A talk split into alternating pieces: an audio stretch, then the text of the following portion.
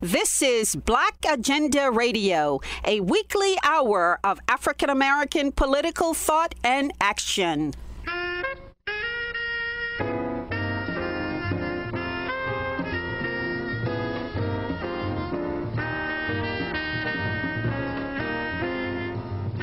Welcome to the radio magazine that brings you news, commentary, and analysis from a black left perspective. I'm Glen Ford, along with my co-host Nellie Bailey. Coming up, black people in Great Britain go to prison at approximately the same rate as in the United States. We'll take a look at the state of the human rights movement in that country. And black women in the U.S. suffer far more problems in giving birth and after their babies are born. We'll take a look at racial disparities in treatment of postpartum depression.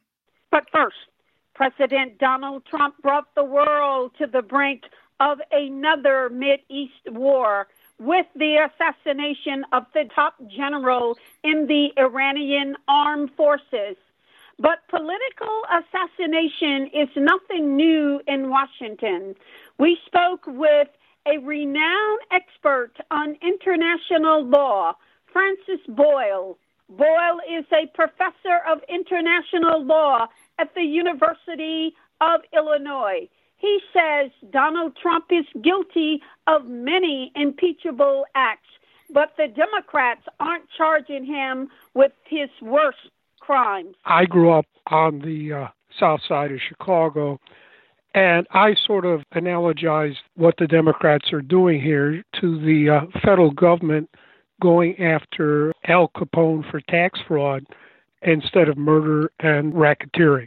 The lists of offenses for which Trump should be impeached, you know, are far more serious than what they're doing here. I, I don't doubt I've read the debate and everything that there are grounds here abuse of power and obstruction of Congress, but you know, this pales into uh, insignificance compared to uh, everything else President Trump has done. And specifically, the assassination of Qasem Soleimani. Of course, this is uh, murder and assassination.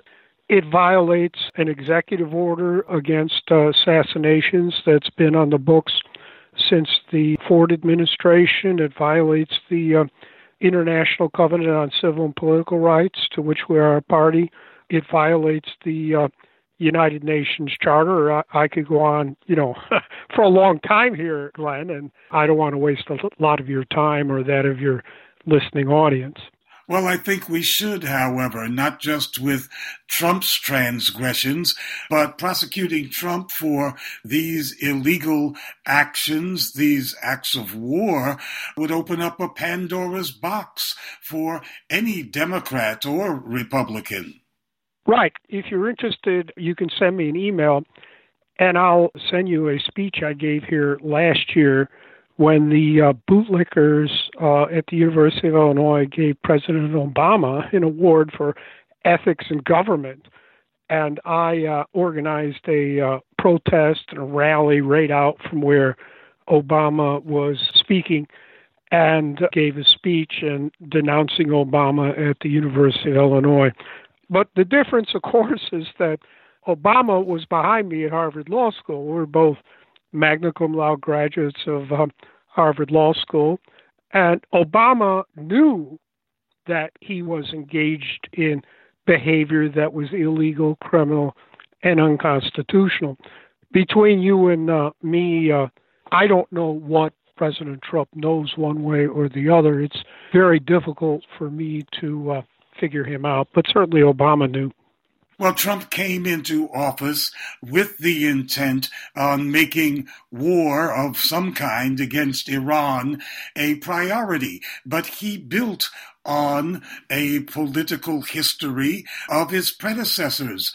Even the nuclear deal that Obama consummated with Iran was based on a premise that was false, that the Iranians had a nuclear program, when even the CIA and all the other U.S. intelligence agencies declared in 2007 and again in 2010, when Obama was in office, that Iran had no such program.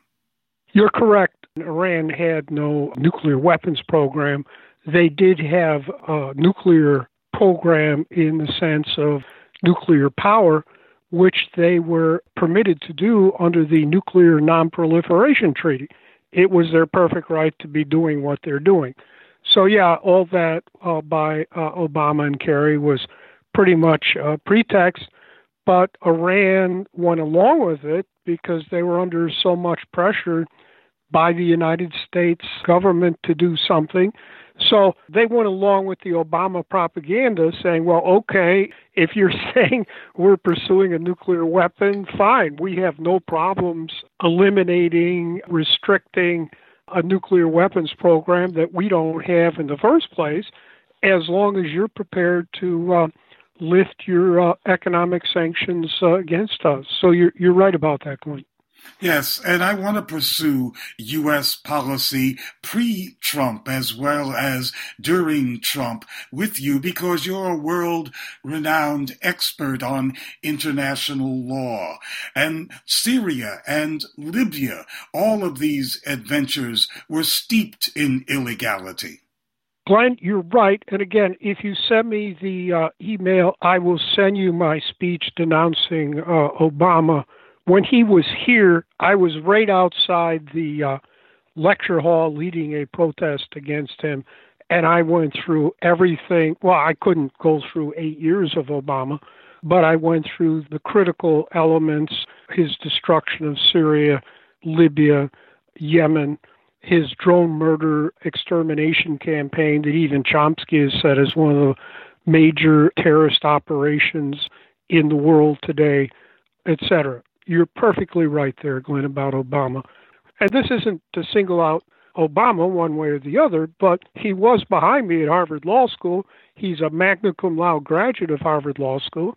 We even had the same teacher, of the philosophy of law, Roberto Unger, who said about Obama on the BBC and elsewhere, quote, Obama is a disaster, unquote. And I, you know, I agree with Professor Unger. He was the founder of the critical legal studies movement in uh, American legal education. So you have both Obama's teacher and and I was favorably disposed for Obama when he was a legislator over here in Springfield, Illinois. If you read the press releases and campaign speeches Obama gave while he was running for president, legally they were impeccable. But once he got into office, he was just as bad as Bush Jr., if not worse when Americans do speak of illegalities in U.S. conduct of foreign policy, which is rare, but when they do speak of it, they usually talk in terms of impeachment or violations of U.S. law. But we have international law, and that's your bailiwick. And we have also the experience of Nuremberg. And in Nuremberg, the judges, including American American judges decided that the conduct of the press is also potentially culpable in terms of crimes against humanity. You're right, Glen. And international law is part of United States domestic law. Treaties are the supreme law of the land under Article 6 of the Constitution. Customary international law is federal common law as determined by the United States Supreme Court. So, yes, violations of international law are also impeachable. And regretfully, people lose sight of that fact. We just concentrate on ourselves and our own domestic legal order as very narrowly defined. And you're right about the uh, Nuremberg prosecution. That's an executive agreement that we signed, so it's substance for impeachable offenses. The Nuremberg judgment you can find that reported in the official reporting service, West Publishing. federal rules of decision. So again, you can impeach on uh, that basis. As for the news media, you are correct.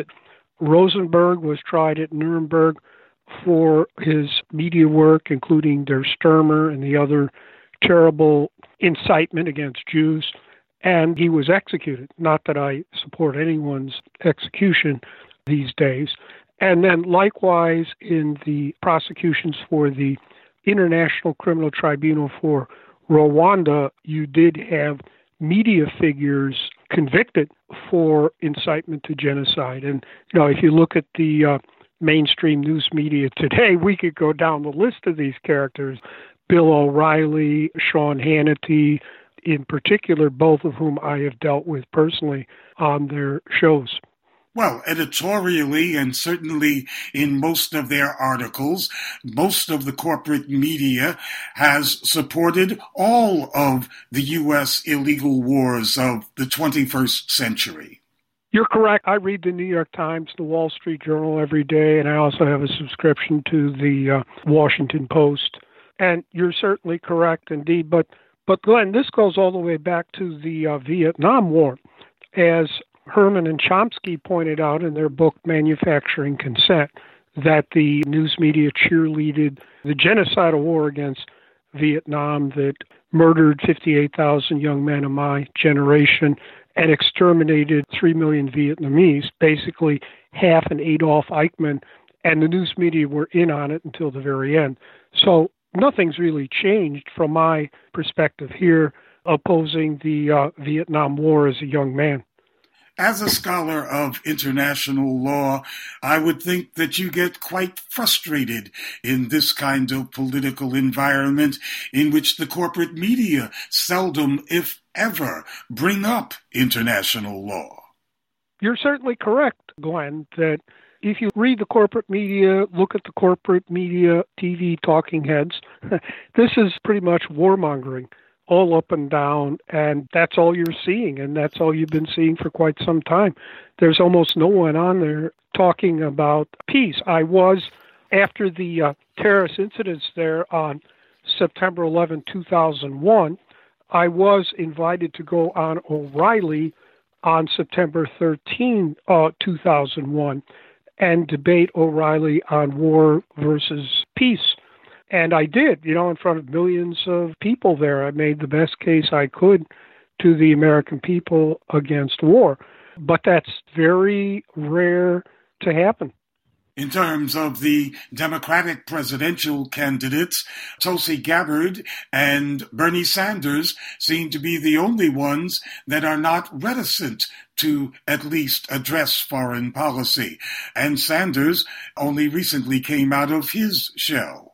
Well, I'm a political independent, so I always have been. Years ago, when I decided to do this work, I concluded that the only way I could do it would to remain a political independent so that I could work with people of good faith and goodwill of all political parties. That being said, I'm not here to endorse Gabbard or Sanders, but you're correct. At least they're two Democrats speaking out against the tide. For example, this week, Senator Sanders and Congressman Ro Khanna introduced a uh, war powers resolution that I have read, and it's a good resolution. It cuts off the funding for what Trump is doing against Iran.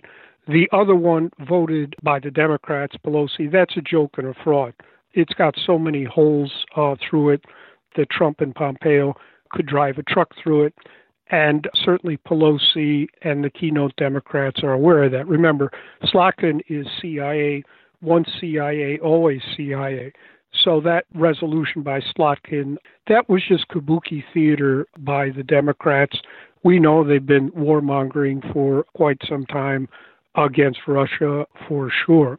There is another vote coming up next week in the Senate by Senator Kaine. I have read his resolution. Again, another joke and a fraud because at the end of it, it says, well, nothing in this resolution will prevent the uh, president from defending the United States in the event of an imminent attack.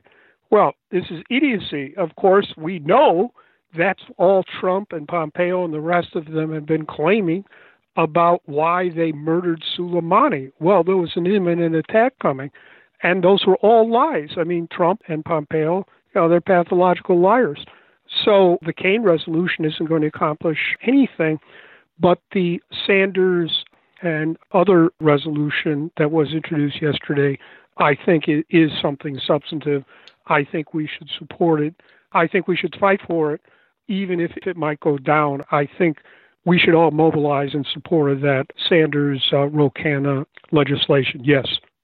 Some of us remember the mid 70s when the church committee hearings put the reputation of the CIA at its lowest ebb in post war history and led Republican President Gerald Ford to issue a still standing executive order against assassinations of foreign officials. Right. And it's still on the books today. These Federalist Society lawyers have tried to interpret it out of existence, but it is still there. And that can be used for grounds of impeachment as well. Sure, of course. But it seems to me most of the mainstream Democrats have supported the uh, assassination of Soleimani, which clearly violates international law and our own executive order. So the hypocrisy here by the warmongering Democrats is simply astounding. But I'm used to this having lived through the Vietnam War. Remember, it was the Democrats who started that war and escalated that war and lied to us about that war, starting with Kennedy and, and continuing through Johnson. So I, I've never trusted the Democrats between you and me. I did want to make one more point since we're talking here to the Black Agenda report, and that is the uh, African American uh, Congressman Al Green has said that Trump should be impeached for uh, racism, and everyone dismissed that. I think it's a serious issue. The United States government is a party to the treaty, the International Covenant on the Elimination of All Forms of Racial Discrimination. And this is the supreme law of the land under Article 6 of the United States Constitution. And I think that Congressman Green could make an excellent case for impeachment on the basis of that treaty. And I would be, if Congressman Green wants to work with me on that, I'd be happy to do so free of charge. That was Professor Francis Boyle speaking from the University of Illinois at Champaign Urbana.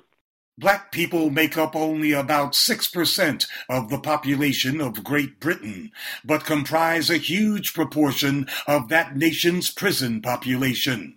Great Britain never experienced a civil rights movement on its own soil. But Adam Elliot-Cooper, a black activist and doctoral student at Oxford University, says Britain's human rights movement took place in its African and Asian and Caribbean colonies during their struggles for independence. Elliot-Cooper says the British Empire's oppression and exploitation of colonized people worldwide has come home to roost.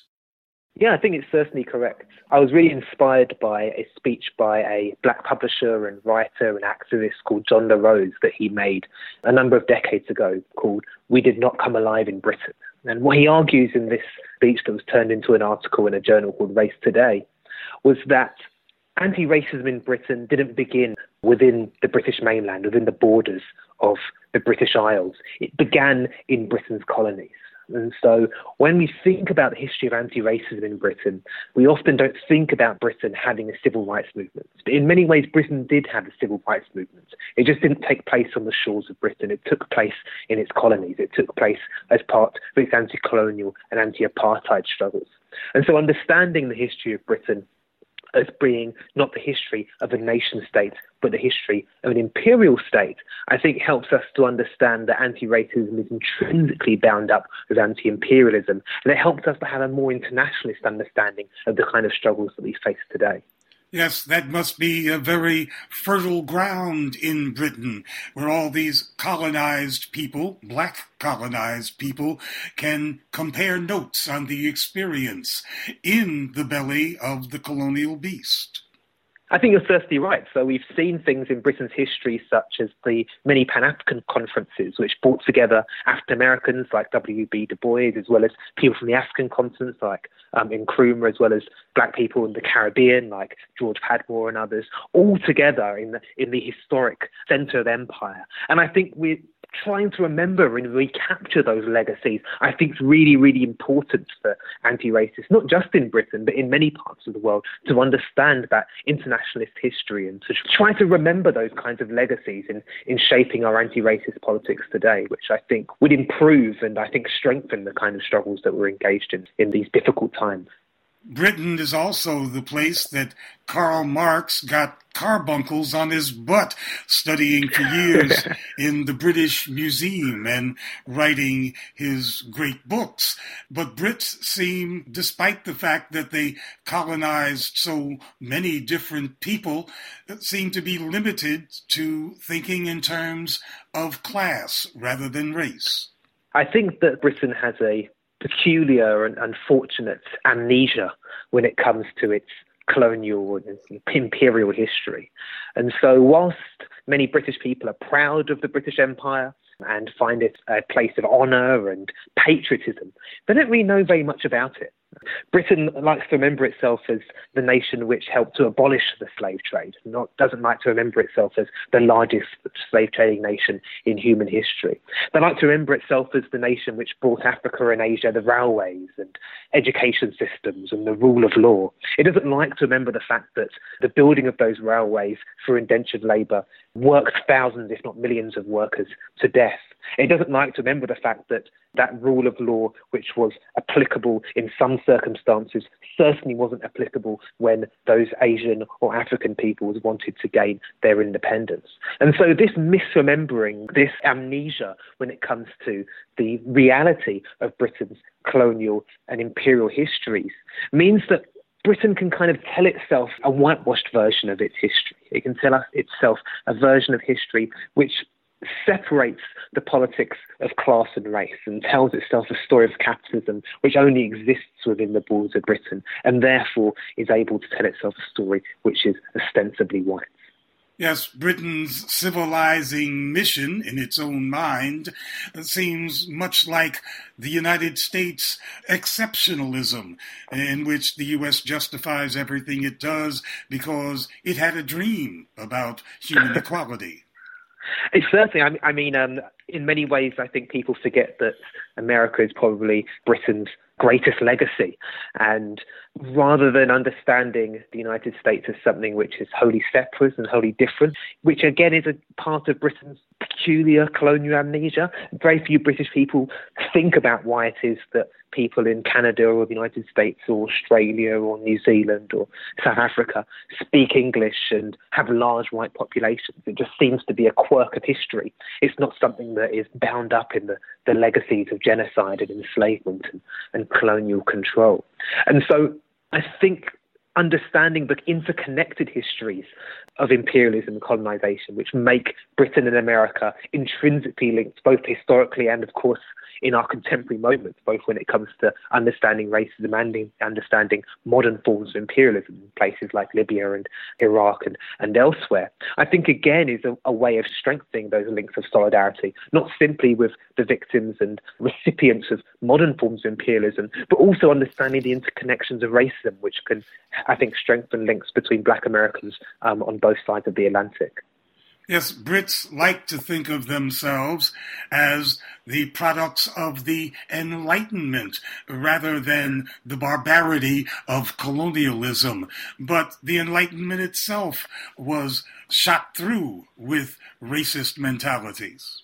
I think that what's really interesting about the Enlightenment and the idea that the Enlightenment is something was European, I think it's really disrupted when we think about the ways in which the Enlightenment could never be a European project because the Enlightenment took place during European colonization. And so the ideas that were emerging from Europe were always in contestation and in conversation with the peoples and places that Europe were colonizing at that time. And I think there's no better example of that than the Haitian Revolution.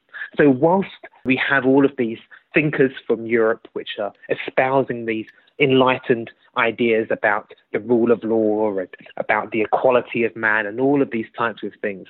On the one hand, there is this contradiction, whereas on the other hand, they're exterminating indigenous peoples of the Americas and Australasia and rising as the largest slave trading nations in human history.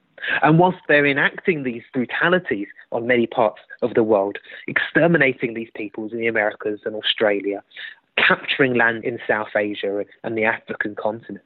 And whilst at the very same time this is happening, they're also forced to contend with their own contradictions. And they're forced to contend with these contradictions, I think, in no more acute way than when faced with the Haitian Revolution. When these revolutionaries defeat both France's imperial powers under the leadership of their Republican armies following the French Revolution, after they defeat Britain, one of the largest imperial powers at the time, after they defeat the Spanish, they develop a constitution which is far more enlightened than the French constitution, than the American constitution, and by any, indeed, any other constitution that exists at that time, by not only outlawing slavery, but outlawing racism and other forms of racial discrimination as well. And so I think understanding the Enlightenment as something which isn't both contradictory in terms of its divisions of humanity, but those those who deserved the ideals of the Enlightenment and those who did not, but also forcing Europe to look at itself, to, to for the, the, colonized peoples to hold a mirror up to Europe, to say, look at the, these contradictions and look at what we've done with these ideas that you think are your own, but you haven't even had the goal to put them into practice. I think makes the Enlightenment a really, really important tool in showing how anti racism can take these kinds of ideas and bring them into the world in a far more humane and progressive manner. The Black Power movement in the United States is usually dated to the 60s, although it had many predecessors. When does Black Power arrive in Britain? I think Black Power arrives in the British colonies before it arrives on the British mainland. Right? And for me, I begin that in the multitude of slave uprisings that we saw across Britain's colonies in the late 1700s. One brilliant example takes place across the islands of the Caribbean in the late 1700s following the Haitian Revolution. So you've got islands like St. Lucia, for instance, which was fought between France and Britain around 12 to 14 times um, in the mid to late 1700s, where you see enslaved Africans rising up against their British colonial masters, aided and abetted by radical French revolutionaries such as the Jacobins and others during this period, defeating the British and freeing themselves for a period of time until the British bring reinforcements and reimpose slavery upon the small island of St. Lucia. But it was in this time that you see the establishment of ideas of black freedom emerging in places like the Caribbean and many formerly enslaved African people developing maroon communities across these islands, such as Jamaica, such as St. Lucia, such as Dominica, and many others. But of course, Black Power in the more modern sense, the 20th century incarnations of them, I think, really begin to emerge on the British mainland when we see the establishment of the Pan African Congresses. So we see people like W.E.B. Du Bois, George Padmore, Marcus Garvey, many other p- people coming to Britain and establishing newspapers, establishing conferences, establishing organisations which are thinking about black emancipation and black liberation across the world. And I think these really set the foundations for what's formally called a black power movement in Britain, which emerges in the post war period. So you, you have the emergence in the 1950s and 1960s of organizations like the Black Panther movement, the Black Eagles, the Black Unity and Freedom Party, all of these militant organizations inspired both by the Black Power movements in the United States, but also by the anti colonial movements and third world struggles taking place in Africa, Asia, and the Caribbean during this time as well. Many of their demands are similar to those of the United States, so they would set up independent black schools and educational services, other kinds of social services, they were engaged in housing struggles, all of these types of things as well. But many of these people were first or second generation migrants from Africa, the Caribbean, and other former British colonies. And so they had very strong cultural, social, and familial links with these countries. And so they were often going back and forth. And so when there were socialist revolutions in places like Grenada or anti capitalist uprisings in islands like Trinidad, or there were attempts at socialist experiments in places like Ghana and, and Tanzania, you'll see strong links of solidarity between the British Black Power movement and those attempts at socialism and independence and liberation across Britain's colonies and former colonies as well. And of course, socialism has never been a dirty word in Britain. I get that the black movement in Britain is a lot more socialist than the United States. I think that there certainly hasn't been the same kind of McCarthyism in Britain as we saw in places like the United States. There is a Labour Party in Britain, as there is in, in every major European country, and their commitment to socialism has always been overt. So it's always been a lot easier for anti racists and other black power movements to identify themselves as socialists and embrace the, the fact that we're never going to defeat white supremacy unless we also dismantle capitalism. But at the same time, neoliberalism and the kind of influence that we've seen under Reagan and under Thatcher has developed, I think, what in the United States is often termed a black misleadership class. In fact, after a series of urban uprisings and revolts in parts of Britain in the early 1980s, the Margaret Thatcher administration went to the United States to say, how do we deal with these black insurrections that are taking place across our country? And what Ronald Reagan told Margaret Thatcher's administration is that they need to develop and establish a stronger black middle class. And it will be this black middle class that would enable the British establishment to be able to keep stronger tabs on black communities and trying to co opt sections of the black population, which would enable them to better control and co opt, I guess, in many ways, black communities. And so we've seen this in the comparable ways to the United States, where black people have been incorporated into sections of the capitalist class, into sections of the political class, into sections of the media establishment, and elsewhere. And so we have similar kinds of contestations and problems between socialist and working class black communities engaged and committed to radical struggle and radical change, and those who have been incorporated into sections of the black establishment who simply want liberal tokens of representation and the money and, and privileges that come with it. Some Brits argue that mass black incarceration in Britain is proportionately greater than in the United States. Statistically, the proportion of black people incarcerated in Britain is statistically greater than that of, the United States, but I don't think we're going to get anywhere with any kind of competition. The, certainly, the problem of mass incarceration in the United States is far worse than possibly any other industrialized nation or overdeveloped nation that exists on the planet. And so I think part of that reason we have this disproportionate, vastly disproportionate incarcerated black population in this country is because we have a relatively small black population in Britain. I think the black population in Britain is roughly about 6% of the population, whereas it's significantly greater in the United States. And of course, whilst black people might be slightly more disproportionately incarcerated in Britain in comparison with black people in the United States. Overall, the prison population is far smaller than the prison population in the United States, even if we take into account the differences in population.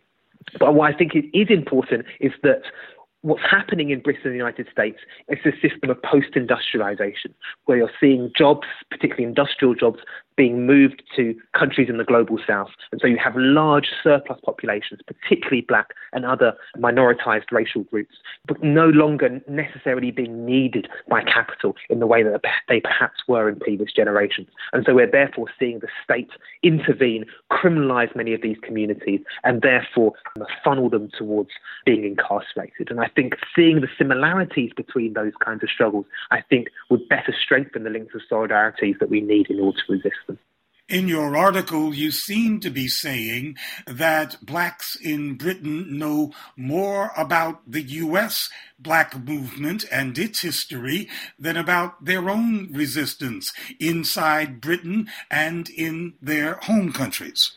I think there are two problems that we face when it comes to understanding the history of anti colonialism and even the history of anti racism in Britain. And I think the first is that the United States is the global hegemon and it's also a global cultural hegemon. And therefore, that means that we're more likely to learn about Martin Luther King than we are about uh, anti racists like Darcus Howe and others on the British mainland and in Britain's colonies. And I think the second thing is that with many nation states, they're far more comfortable with the crimes of others than they are with the crimes that they have committed themselves. And so the British press and the British school curriculums and the British government are far more comfortable talking about the histories of racism in the United States, the civil rights movements, the black power movements, and, and other things like that, than they are with talking about the anti colonial struggles that have had to be waged against the British state and the anti racist struggles that have been waged against them as well. And so these two problems mean that for many young people, they're far more likely to open a newspaper or turn on the news or go to a school classroom and learn about racism and anti-racism in the United States than they are going to learn about racism and colonialism and anti-racism and anti-colonialism in the British colonial context. And that's a real problem that, um, particularly for my generation, more so than the generation that came before us, are really contending with. And that's one of the interventions the article's trying in the United States, we have a huge problem with gentrification, which is chasing black folks out of the centers in major cities, but not creating alternative places where black folks can grow and prosper and agitate. What's the situation with gentrification in Britain? So London is certainly undergoing a huge amount of gentrification. It's definitely one of the most expensive cities in Europe and is certainly in the top five when it comes to cities in the world. And the, the political economy of London has been structured so that real estate investment is one of the fundamental ways in which the capitalist class makes a great deal of its money. And so land in um, parts of London are at a premium, and like New York, there are many black communities, working class, low income communities, which in previous generations were in unwanted, underdeveloped, neglected parts of the city, but are now prime areas of real estate because of their proximity to the financial centre of London, the City of London, and other places where the financial system have their offices, but also in the cultural centres of London. They're near the universities, they're near the art galleries, they're near the museums, and they're in, or they're in short commuting distance from them. And so it, it means that property speculation and real estate investors are circling like vultures in a similar way to the manner in which they are in the United States. I would say that the key difference in the United States to Britain is that we have what's called council housing. I think in the United States you call that project housing. And there are far more government regulations protecting people who live in that kind of accommodation. It's far more difficult for landlords to simply evict. And so they always need the support of local governments, what we call local councils, in order to do that. So Margaret Thatcher, when she came into power, introduced what's called the right to buy, which allowed people to buy their project apartment or their, what's called their council flats in this country, putting it onto the private market, meaning that's taken away from low income communities. What Tony Blair did when he came into power was he went even further. And he said, let's just demolish these entire buildings and rebuild them as private sector accommodation, which meant they were far more expensive when they were sent over to the private sector. Many of those low income communities, which were majority black and brown, were no longer able to live there. And we're seeing the kind of gentrification that we're seeing in the United States, where black and brown communities are being forced into suburban areas where they're having to pay more money to come into the city in order to go into work. They haven't got the kind of cultural and political and religious infrastructure that they had built in the cities in those suburban areas and they're not able to access the kinds of resources that they were able to access when they lived in the city as well. And so we're having huge problems with that, and that's, that's one of the big things that black communities in cities like London are trying to address. I think that one of the other things that's really similar between Britain and the United States at the moment is the rise of nationalism and the way in which nationalism is being used in order to ameliorate the contradictions of capitalism. So capitalism has increased inequality, it's destroyed cities, it's destroyed communities, it's taken away jobs. But rather than being able to effectively identify the ways in which capitalism has done that, the capitalist class has utilized nationalism to say that the way in which we solve this problem is by rebuilding the nation and harking back to a time when we were apparently great again. So, whilst on the one hand, the slogan of the current administration in the United States is Make America Great Again, the slogan for the Brexit campaign for Britain to leave the European Union, our current nationalist project, is Take Back Control. So, both of these are nostalgic, romantic look backs at history, which are implicitly white supremacist and implicitly nostalgic about times of more overt and more violent racism. And I think understanding that this kind of nationalist nostalgia isn't simply something that's happening in, in the United States, but also something which is happening in Britain, I think can also help us to understand that this global rise of the nationalist rights, whether it be Modi in India or in Turkey or Brazil and elsewhere, is something which we really need to come together in trying to resist and trying to build a coalition in terms of both defeating this resurgence of capitalist power, but also this resurgence of white supremacy. That was black activist and doctoral student Adam Elliot-Cooper speaking from Oxford University. America's best known political prisoner, Mumia Abu Jamal, is co author of a book detailing the litany of crimes committed by the United States in the course of its bloody history. Its title, Murder Incorporated. Abu Jamal says the U.S. is living up to its reputation as an international assassin.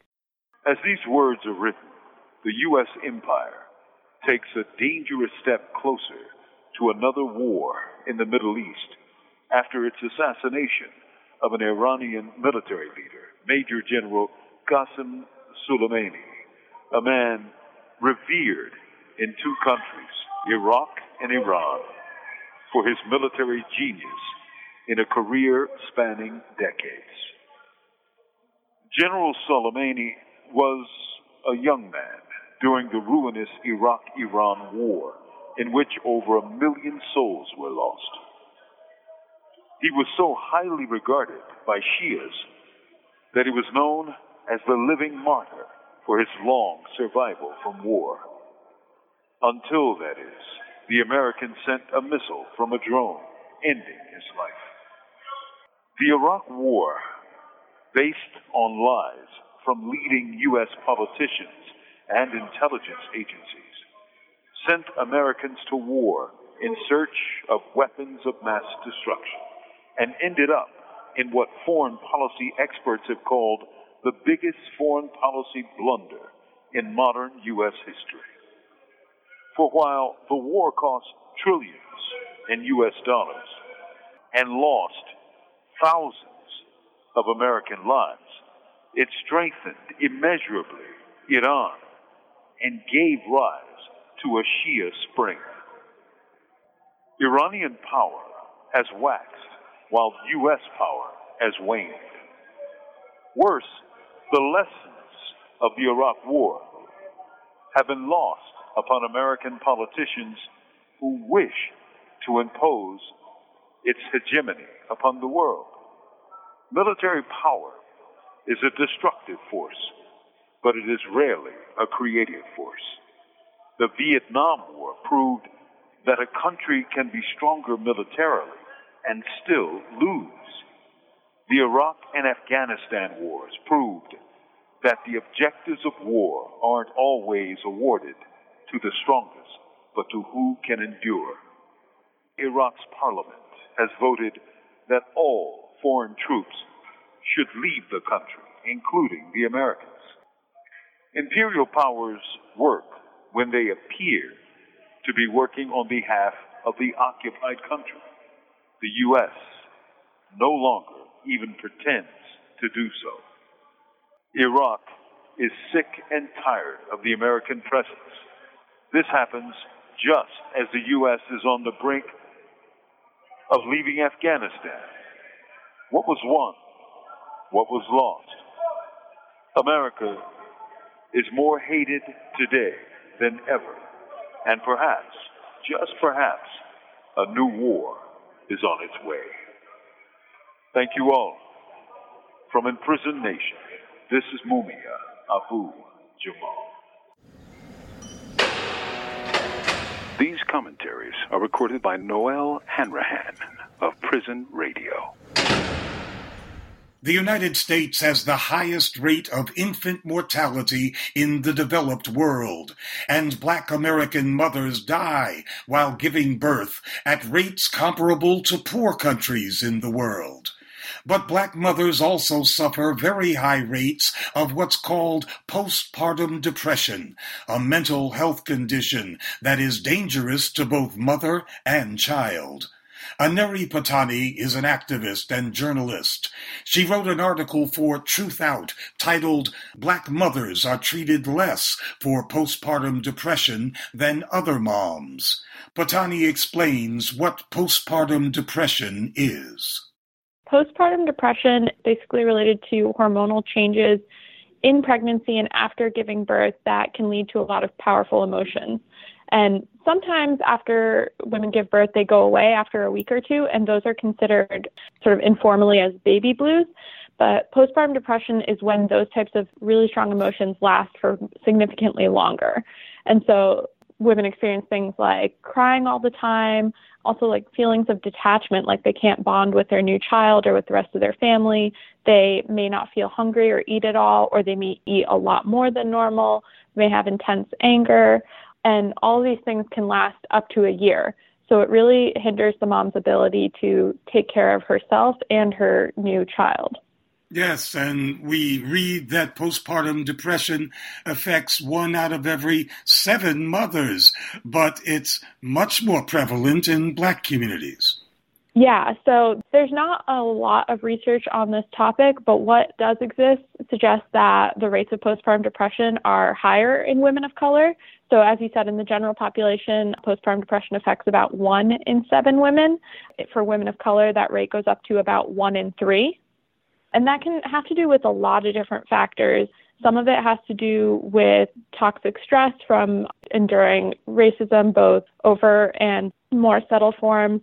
Some of it has to do with the conditions that women are living in. Poverty is a risk factor for postpartum depression sort of different relationship statuses that women might be in. So, you know, some of the women I spoke to for this were in, for this story, were in abusive relationships at the time, and that extra stress also contributes as a risk factor for postpartum depression. So, there are a lot of different factors that can come into play and, and affect how women are feeling in the time and black women being in poverty in greater proportion than white women are also right. under the control of government agencies that they fear might take away their kids. Right. And so this is the thing that when I started talking to black women for this story, I was just sort of interested in, you know, there seems to be a slightly higher rate. What does this mean? And they were really the ones who said to me, well, it's not just about experiencing postpartum depression, it's about this fear of child welfare and the government stepping in and judging us, and so we can't even get treatment. So essentially, a lot of the women I spoke to, there's the idea that there are stereotypes of, of black women being unfit moms.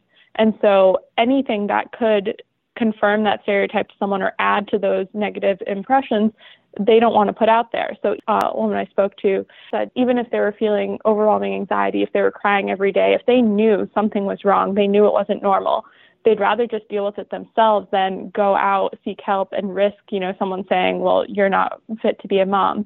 And it's not just in their heads either. Like the research has shown that this is uh, legitimate fear. There have been studies in different states and at the national level that show that child welfare workers are more likely to place uh, take kids out of a home, put them in foster care when they're interacting with black families as opposed to white families. Yes, postpartum depression is classified as a kind of mental illness, and people don't want to be classified that way. Right, exactly. So you're dealing with the general stigma of mental illness, the added burdens of when you're a new mom, you're supposed to be happy, and this is supposed to be one of the best experiences in your life, so how can you possibly be sad?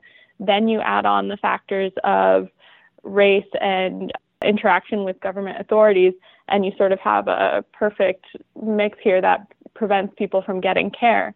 And the thing is, postpartum depression can actually be treated. You know, when women get antidepressant medications, when they get therapy, that tends to work pretty well. So it's really unfortunate that there are all these barriers to them getting care because if they did, there are very useful treatments out there. And of course, this postpartum condition is horrible for the mothers, but it puts a real strain and burden on the babies. Yes, absolutely. So in the story, I think there's the example of Portia Smith, this woman I spoke with, who, you know, because of the way she was feeling, and as I mentioned earlier, one of the symptoms with postpartum depression is it makes it really difficult for the mother to bond with the baby. So Portia didn't want to breastfeed her child, even though you know her family was telling her this is the best thing for for the kid. She just couldn't even bring herself to want the child that close to her all the time. And so it's just one example of when moms feel detached or overwhelmed or they're dealing with their own mental illness, right? A lot of the bonding that comes with ch- children at a young age doesn't happen. So they're unable to bond with kids. They're also research shows less likely to follow certain procedures like having babies sleep on their backs or putting them in car seats. And then long term, right, this leads to things like kids being more likely to have behavioral issues or to have trouble in school or to have slower cognitive development. So these are just lifelong consequences that come from that original time period right after birth where if the mom's struggling, the baby's going to be struggling too. And black women who are on welfare and don't report these symptoms to welfare workers aren't imagining it when they fear that they'll be declared unfit. No. So there's research studies out there uh, at the state level. There have been some in New Jersey and Texas. There have also been some nationally that show that even when there are, let's say, you know, there's a white mom and her children and a black mom and her children, same economic levels, uh, dealing with a lot of the same challenges. Welfare workers are more likely to label the black moms as unfit and recommend those kids be removed from the home and put into foster care.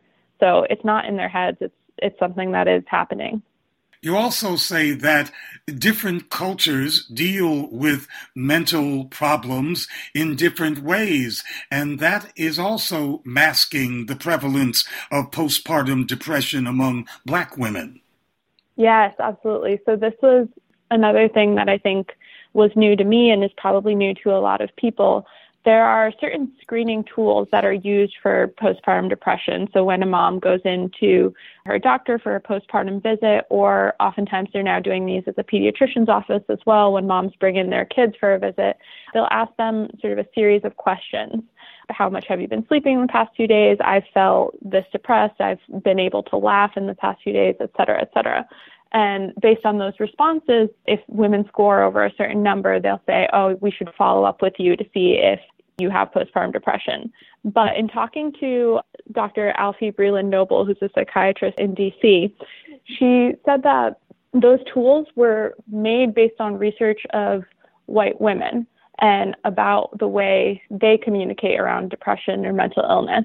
And sometimes that means those tools don't work as well for different communities. Her example was her patients in the black community don't use the word depression that's just not how they explain it. They might say, I'm feeling blue or I'm under the weather or, you know, everything's getting on top of me.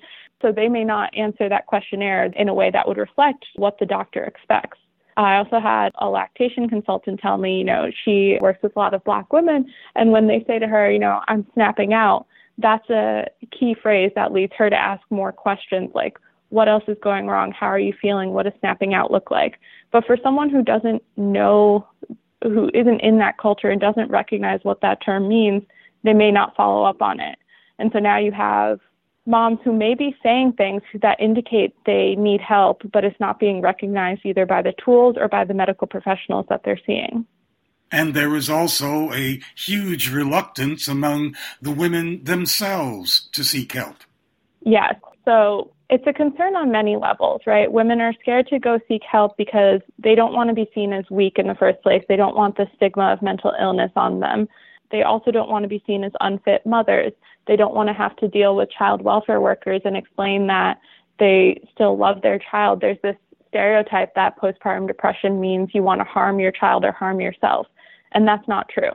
That can be a symptom in some cases, but that is not always the case. And so women are battling that stereotype and they worry as soon as they go say something to their doctor, there's going to be a concern that they're a danger to their child.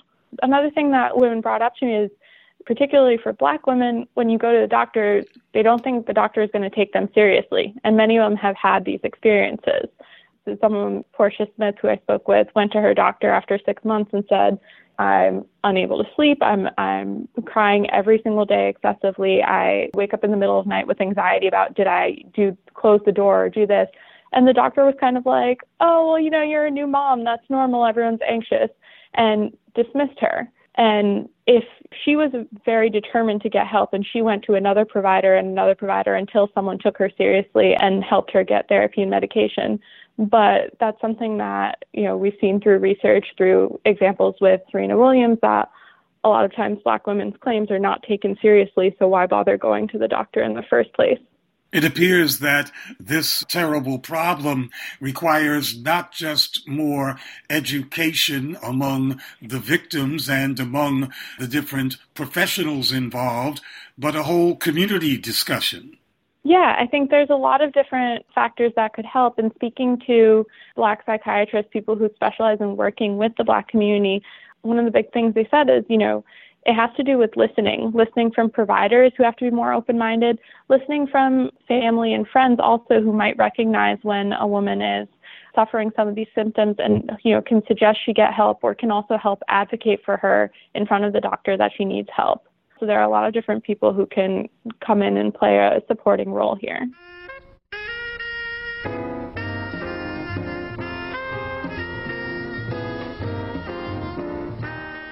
And that's it for this edition of Black Agenda Radio. Be sure to visit us at blackagendareport.com, where you will find a new and provocative issue each Wednesday. That's www.blackagendareport.com. It's the place for news, commentary, and analysis from the Black Left. I'm Nellie Bailey, along with my co-host Glen Ford. Our thanks to the good people at the Progressive Radio Network.